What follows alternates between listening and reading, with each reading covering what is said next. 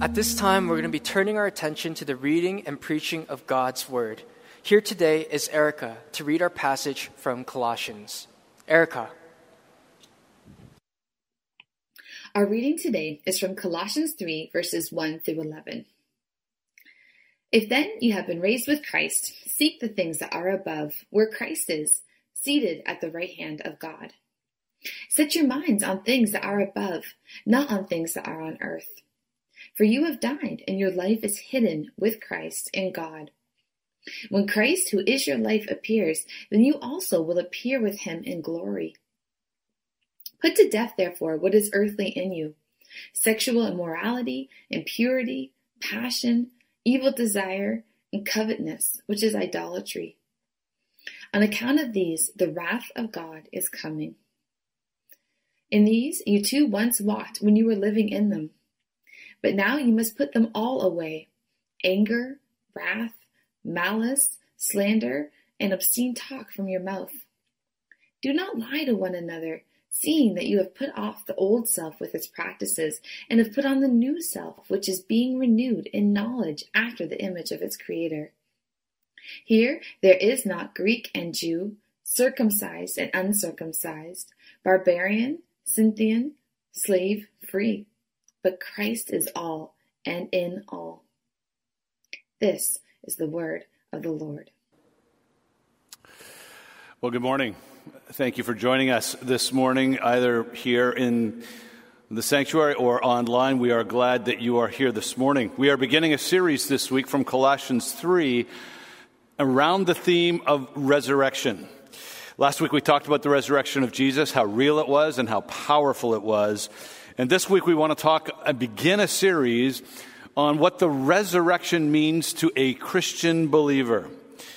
Because at the center of the New Testament, and certainly at the center of the Apostle Paul's writings, is this idea that the resurrection changes everything.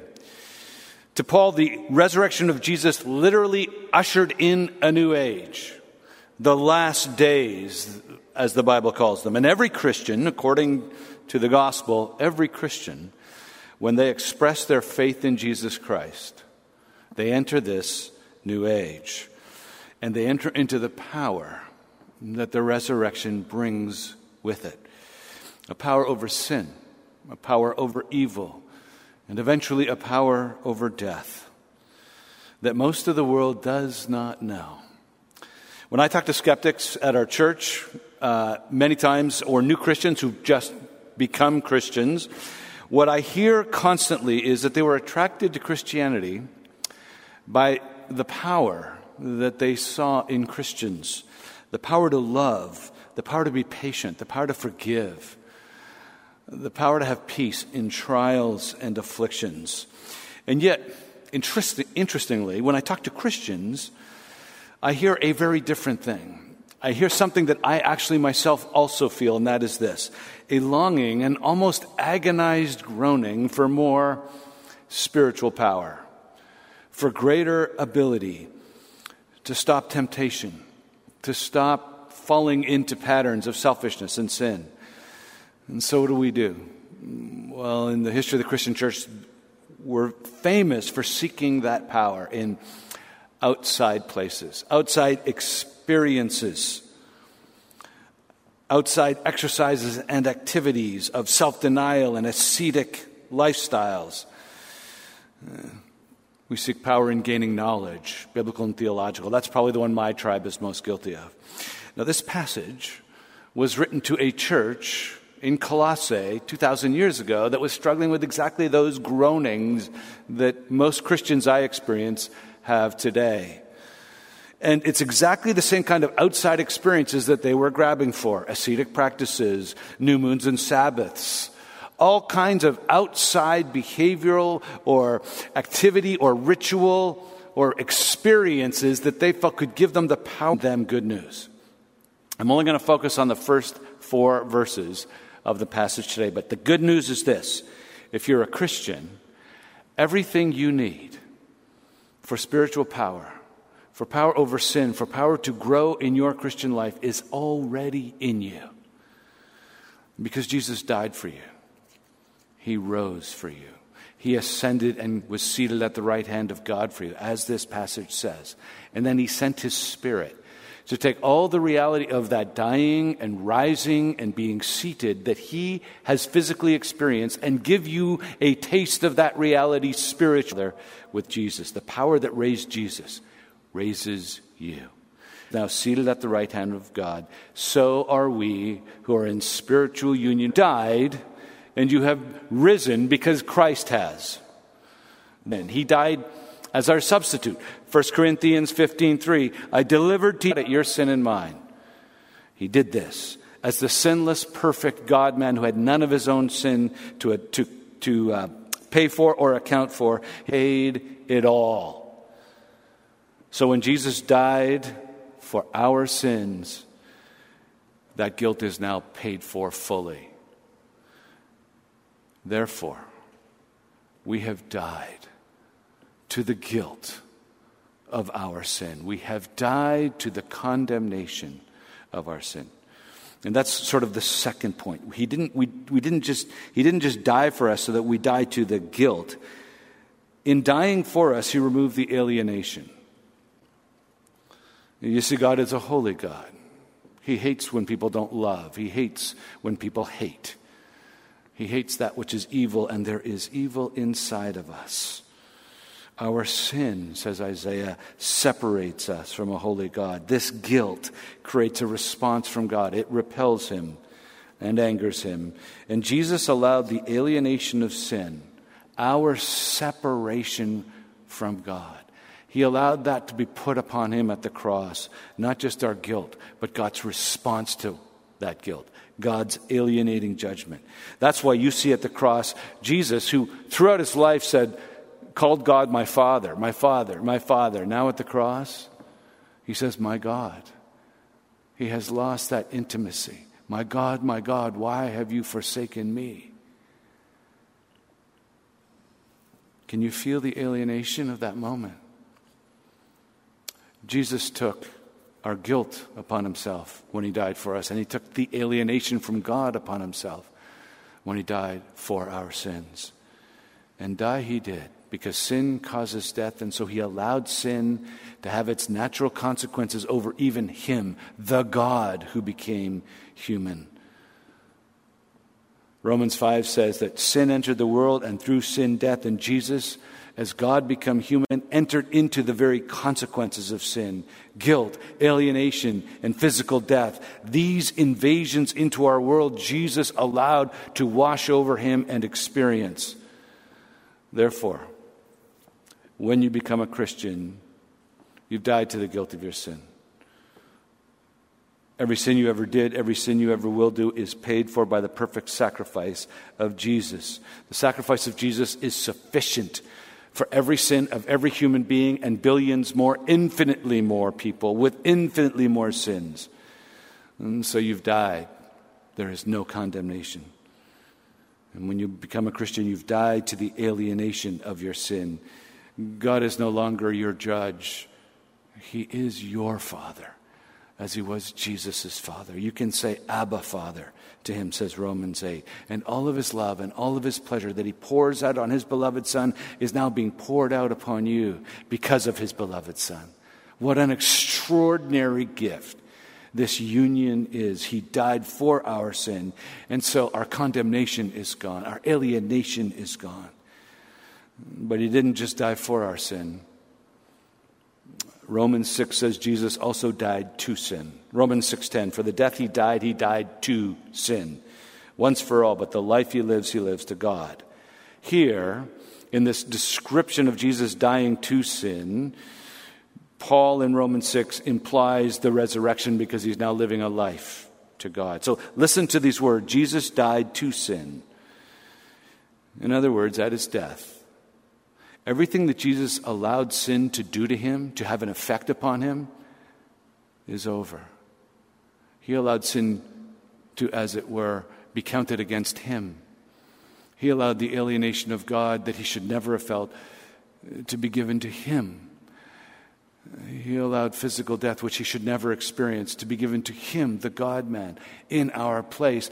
But that was the last time he would ever allow sin such power, control, or corrupting influence upon himself. You see, in rising from the dead, sin could no longer corrupt his body by death. Sin could no longer condemn him by guilt.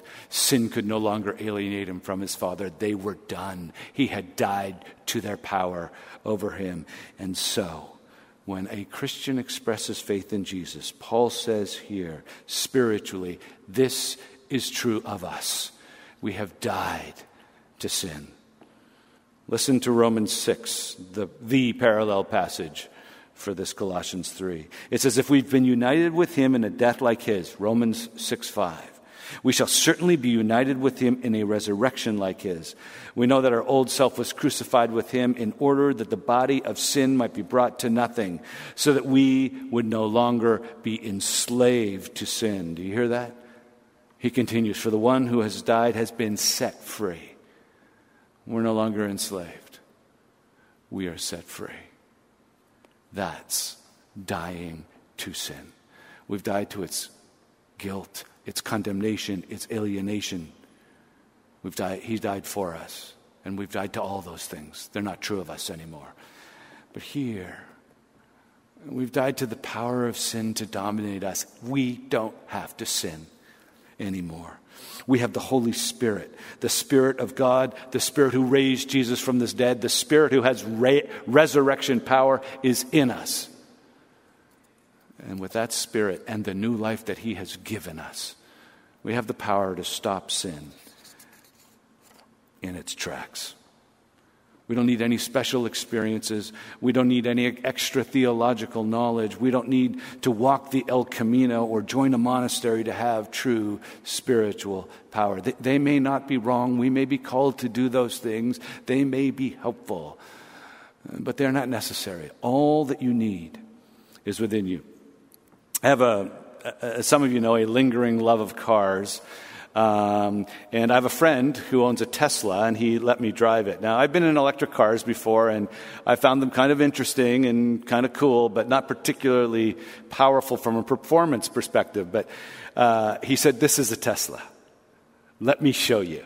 Pull off on that quiet industrial street where nobody is. Stop the car. Stop the car. He says, Okay, punch it. So I hit the gas, floored it, and I literally got jammed into the back of my seats. I have a Fiat 500 with a little over 150 horsepower. This Tesla has well over 400 horsepower. What a difference. Unbelievable. Men and women. Too many of us walk around thinking we have a Fiat 500 of power within us when God's given us a Tesla engine of power to overcome and fight sin and progress in our spiritual walk. Now, I, I know I can anticipate the questions flying into the phone. Then why do I still sin? What, why do so many of us struggle? What about people who are addicted? I, I, I get all those things. We're going to talk about those now because in the pathways, Paul anticipates two, at least two of the main reasons why we still really struggle. But I'm going to give you three. The first one I'm going to give you is kind of a theological, historical one. Then the next two are existential ones within us that the pathways are going to speak to. Firstly, the first reason that, that we still sin so much is what the Bible seems to indicate is God's plan in history. God has decided that the way he is going to unveil his plan of redemption is to leave Christians in history with many of the same struggles with sin as other people around them have, the same temptations, even the same weaknesses as everybody else, so that Christians can be his ambassadors, his living witnesses. That despite being fully human, being in every way like other people, yet they have a power from God that changes their ability to react and respond to the circumstances and the trials and the brokenness of life and the selfishness and the darkness and the cruelty within them. If we were suddenly perfect somehow as soon as we became Christians and never sinned again, we would be this extraordinarily bizarre other species that nobody could relate to. I think God did this to make us real bridges to life with God for the rest of the world. 2 Peter 3 8 says, Do not overlook this fact, beloved, that with the Lord one day is as a thousand years, and a thousand years are as one day. The Lord is not slow to fulfill his promise, as some count slowness. And that's exactly what I feel is happening with respect to my own personal growth. It's slow, but is patient towards you, not wishing, wishing that any should perish, but that all should reach repentance. There's something in the plan of God about everybody else that allows us to struggle that we might be a living, humble witness to them. But there are two other reasons, and they're more personal and existential. And I think this is where Paul is going, and this is where the Colossians were. Firstly, we don't realize, or soon we forget, that we have kind of a Tesla engine of power inside of us. When I was um, in university, undergrad, many moons ago, I drove in with a friend of mine. He was a gearhead and he fixed up cars. He had a 1960 um, Mustang, but he also had a 1969 VW microbus. And you've seen them in all the movies, those kind of hippie cars that surfers have. Now, a 1960s VW microbus had a Volkswagen Beetle engine that had all of 50 horsepower in it. And literally, when we were going uphill, we couldn't hit 60 miles an hour. When we were going in a headwind, we couldn't hit 100 kilometers an hour. It was that slow. It was that underpowered. And that's kind of like what I remember back then and what I think of now. When I hit the headwinds of trials and afflictions, when I'm going uphill against a particularly addictive tendency in myself, I don't think I have any power. I think I got the engine of a VW microbus. No. We have the Spirit of the living God in us and the new self in us. We have more than enough power to deal with the trials and afflictions of sins in our life. So I need to ask you this. Those verses I read that said Christ died for our sin, for sin and to sin, and we've died with him, are they true? Are they true? Then you have a Tesla inside of you in terms of power, not a VW microbus. Stop listening to lies that allow you to make excuses for why we're continuing in a lot of the sin that we continue in. Are you free from the power of sin to condemn you?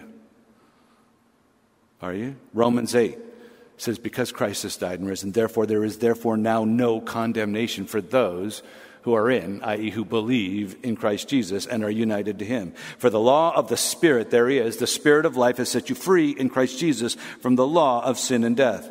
Are you free from its power to condemn? Yes, you are. Have you died to its power to dominate you?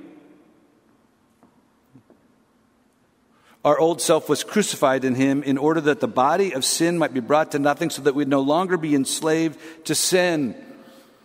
Yes, this has happened to us. We don't believe or we soon forget what is true. First reason God's plan in history allows us to keep struggling with sin that we might be effective bridges to an unbelieving world of the reality of Christ. Secondly, we just forget or don't know how much power God has given us. But thirdly, and here it's going to get a little uncomfortable, we don't really want to access that power because we don't really want to leave some of those sinful behaviors, patterns, inclinations, and ways of thinking. We actually prefer our sin. We prefer to use sex exploitively, either physically or on the internet. We love money and the things that it gives us. We love being popular or respected more than we love God. So deep in our hearts, where we tell nobody what's actually going on, in the secret vault of our hearts, we love certain things more than we love God. And we are afraid that if we actually access this power of God, He will ask us to lose these things. God will take them from us. I submit to you, they're your precious men and women. You don't own them and nurse them, you're letting them own you. They become your masters. And Paul knows this, and the, Jesus knows this, the gospel knows you. The gospel knows that the secret vaults in our hearts move in this direction. So now let's look at how these pathways to power deal with these objections that make us struggle so much with sin. There are two imperatives stuck between the two indicatives. You have been raised, you have died. But in between those bookends, there are two imperatives seek the things that are above where Christ is, and set your minds on things that are above, not on things that are on the earth. There are the two imperatives. Seek the things above, set your mind on things above. Seek, the word zeteo oh, there, it's, a, it's an imperative, really means to seek wholeheartedly, to seek with a real intention and desire to, be, to find something. So that's why some people translate it, I think rightly, set your heart on things above where Christ is seated. Make them the, des- the object of your affections. Desire the things above. Set your heart on things above. Here, Paul is being ruthlessly realistic. He knows that the battle of desire is where this is won or lost. So he starts with the desires of our heart. Men and women, I cannot make your heart long for Jesus and the things of God. I cannot make the joys of communion with Jesus better than the new promotion or the new relationship or the new car or the new condo that you're longing for or that you have. You think they will change your world. I tell you, they will never allow you to change into the image of Christ He's calling you unless you're willing to let them go because you will never experience the power of having died to sin and risen with Jesus until you want that power to die and rise. Several years ago, when I was um, just out of uh, college and just practicing, a couple years in, I went to the Philippines on a missions project, and I was still struggling with issues of lust and pornography and anger, and I went to a retreat and a man there, the speaker there, said something. He was speaking on this passage, and he said, Men and women, you can stop sin in midair right when its temptation over you is its strongest, but you gotta wanna. And I said, What's gotta wanna? So I pulled him aside afterwards. I said, What's gotta wanna and how do you do it? He said, Gotta wanna is the desire to have the power. And how you do it, you have to just fall in love with God more than you fall in love with those things that attract you. You see, until pleasing Jesus and his Father and being in close fellowship with them is more sweet to you, more important to you, more tasteful to you, more delightful to you than the excitement of whatever it is that is your precious, all the guilt and all the don't do it's aren't going to work. Thomas Chalmers, revered Puritan, pastor and preacher, writing centuries ago, picked up this idea when he said these words in his sermon, The Expulsive Power of a New Affection. This is what he says He says, The love of the things of the world cannot be expunged by a mere demonstration of their worthlessness. But may it not be replaced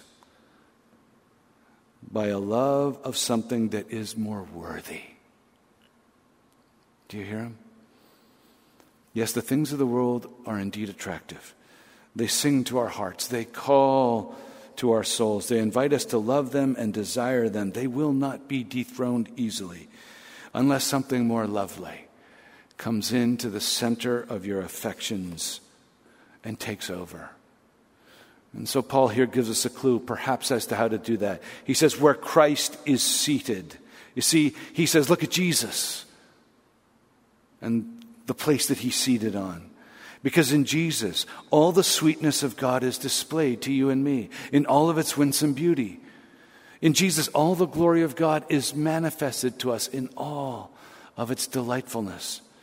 For in Jesus, we see God Himself seated at the Father's right hand, but the God who is seated, dazzling with the dazzling beauty of a thousand stars, still has scars in His wrists and in his ankles. Imagine him in your mind right now. See the nail marks in him and the wound on his side, even in the majestic fullness of his deity. See the glory mixed with the pain, the majesty mixed with the humility, the abject perfection mixed with the servant hearted willingness to die for you. In my decade long struggle to be freed from the addictive power of some of these things, Again and again, it is the glory of Jesus, his sweetness and his beauty, the loveliness of Christ himself that has woven its way into the center of my heart and given me fuller and more final freedom from the deepest patterns of sin. And they can do it for you. Men and women, there is a reason why the New Testament focuses so fiercely upon the glory of Jesus himself it is in the contemplation of Him, the meditation on Him, the glorying in Him and His majestic humility. It is in that meditation and contemplation. It is in the imagination on fire, watching the beauty of Jesus as He comes to you. It is there, seeing Him assume your guilt, seeing Him assume your alienation and take it upon Himself, meditating on the fact that He's been thinking about this for billions and billions and billions of years and longer that the loveliness of Christ Himself begins to displace that which is your precious. It is here when we begin to love the things above. And when we love them, the things that attract us down here don't attract us so much. They pale and shrivel in their allure. Set your heart on things above. Secondly, set your mind on things above, not on things of the earth. Paul it's contrasting two things. He's, he's saying, even if your heart has been captured by the things of God and, and the loveliness of Christ, it still needs those things to be reinforced by the disciplined moving of your mind to those things and reminding of yourself by your mind of those things. Love can grow cold. But the mind can rekindle and rewarm the heart by reminding it, reinforcing it, repeating to it the truths of the loveliness of Christ and the staggering greatness of his work toward us in his death, in his rising, and in his ascending and being seated at the right hand of God. I was um, watching. Uh, it's Daniel Mac on TikTok. Uh, Daniel Mac, I got attracted to the name because it was kind of like mine. Uh, and Daniel Mac loves supercars, and he goes uh, and stops people who are in supercars at stop signs or stop lights and just says, Love your car, what do you do? And it's got millions of followers on TikTok. And as I watched all of these supercars in this glorious Los Angeles kind of setting, and I listened to these people, oh, yeah I invested in GameStop for a month and a half and made $20 million, so I bought the car. Guy's like 23, you know. Um, I, uh, yeah, I, I, just dabbled in Bitcoin. Uh, yeah, I, and I'm just, I'm listening and looking at these cars, and my heart grew cold to God, and my heart began to covet these cars and how easily so many of these people had made their money. And then I stopped, and my mind said, wait a minute the eyes of your hearts enlightened, that you may know what is the hope to which he has called you. His great might that he worked in Christ when he raised him from the dead. And I realized I don't need those supercars. I have Christ to God. Are you tempted? Application number one use the power of Christ's death and your unity with it. Are you tempted by sin? Know that you have the power to overcome it. When that does not work, stop and set your mind on things above. Remind yourself of all that Christ did for you, the glorious inheritance you will receive. Is the temptation, the temptation of something pleasurable? Let your mind inform your heart of the pleasures that are awaiting you in all eternity. If it's something you are fearing, if it's anxiety producing and you want to run from it, and so you are tempted to fear, then let the gospel promises of Jesus being with you and Jesus upholding you and Jesus having you at the right hand of God give you the calm confidence in God's promises that you know are true and let them calm you. Are you feeling guilty? read Romans chapter 8. There is therefore now no condemnation and die to that condemnation. Or Romans 5:21 where sin increased grace increased all the more. Have you fallen into shame and feeling totally distant from God? Know that the gospel has the resources to break that sense of shame. 2 Corinthians 5:21 says this is true. For our sake he made Christ to, to be sin who knew no sin, so that in Christ we might become the righteousness of God. You have nothing to be ashamed of. You are God's righteousness. He loves you. Are you losing your desire? Look to Christ, who for the joy set before him endured the cross. Meditate on his endurance and his continuing love for us and his continuing love to take our sin upon himself and rise again that he might bring us to himself and let it warm your heart for him. Men and women, don't make excuses. You have all the resources you need. And secondly, don't neglect the habits of faith that strengthen your desire to access this power. Prayer is a pathway to, to power. Philippians 4 6 says, Do not be anxious for anything, but in everything. By prayer and supplication with thanks, let your requests be made known to God, and the peace of God, which surpasses all understanding, will guard your hearts and minds in Christ. You have the power. You have the pathway to access it. Set your heart on things above.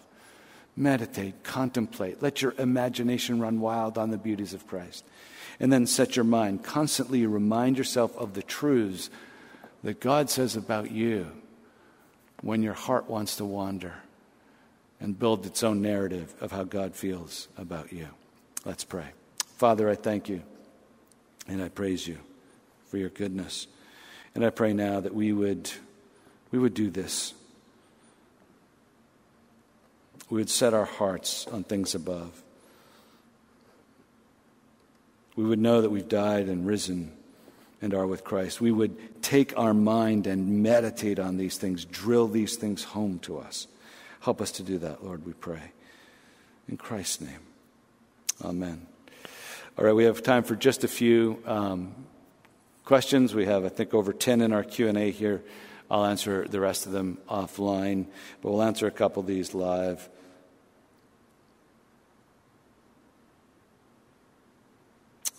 Is resisting temptation considered suffering in your opinion? Yeah.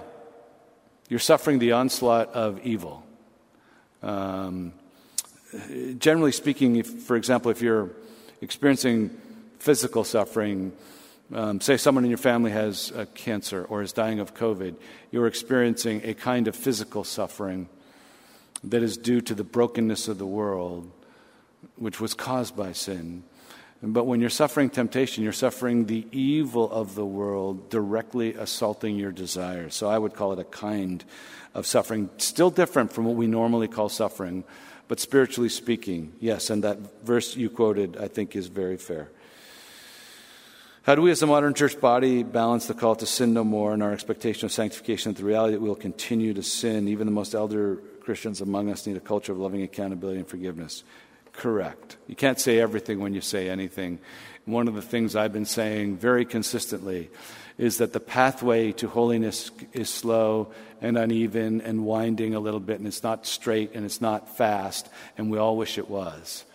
And we've talked a lot about that at our church. So we have to hold that true that we're always going to battle sin. But what we don't talk about very much in this church, and one of the reasons we're talking about it now is we do have the power to stop sin. The Holy Spirit within us, combined with the new self that has been created by Jesus, has enough resources. And so what happens is when you talk about the one side, the reality of sin, in, in, in people's lives, I, we can comfort them, but we can also create a certain kind of lax attitude towards sin. And, and, and the gospel has this great realistic combination of if you sin, there's no condemnation. Go back to Jesus, experience the forgiveness again. But don't use that as an excuse next time to go, yeah, I'm going to sin again, and stop using the resources to not sin. You can progress. I have seen massive progress. It took years. Uh, broken the power of lust and pornography in my life, broken substantially the power of anger and impatience and irritability in my life. I am not complete, absolutely. But I am not the same person I was when I first became a Christian. There is a real power that has come, a real freedom that has come because I have been raised with Jesus, and so have you. So let's take sin seriously. Let's keep ourselves accountable truthfully.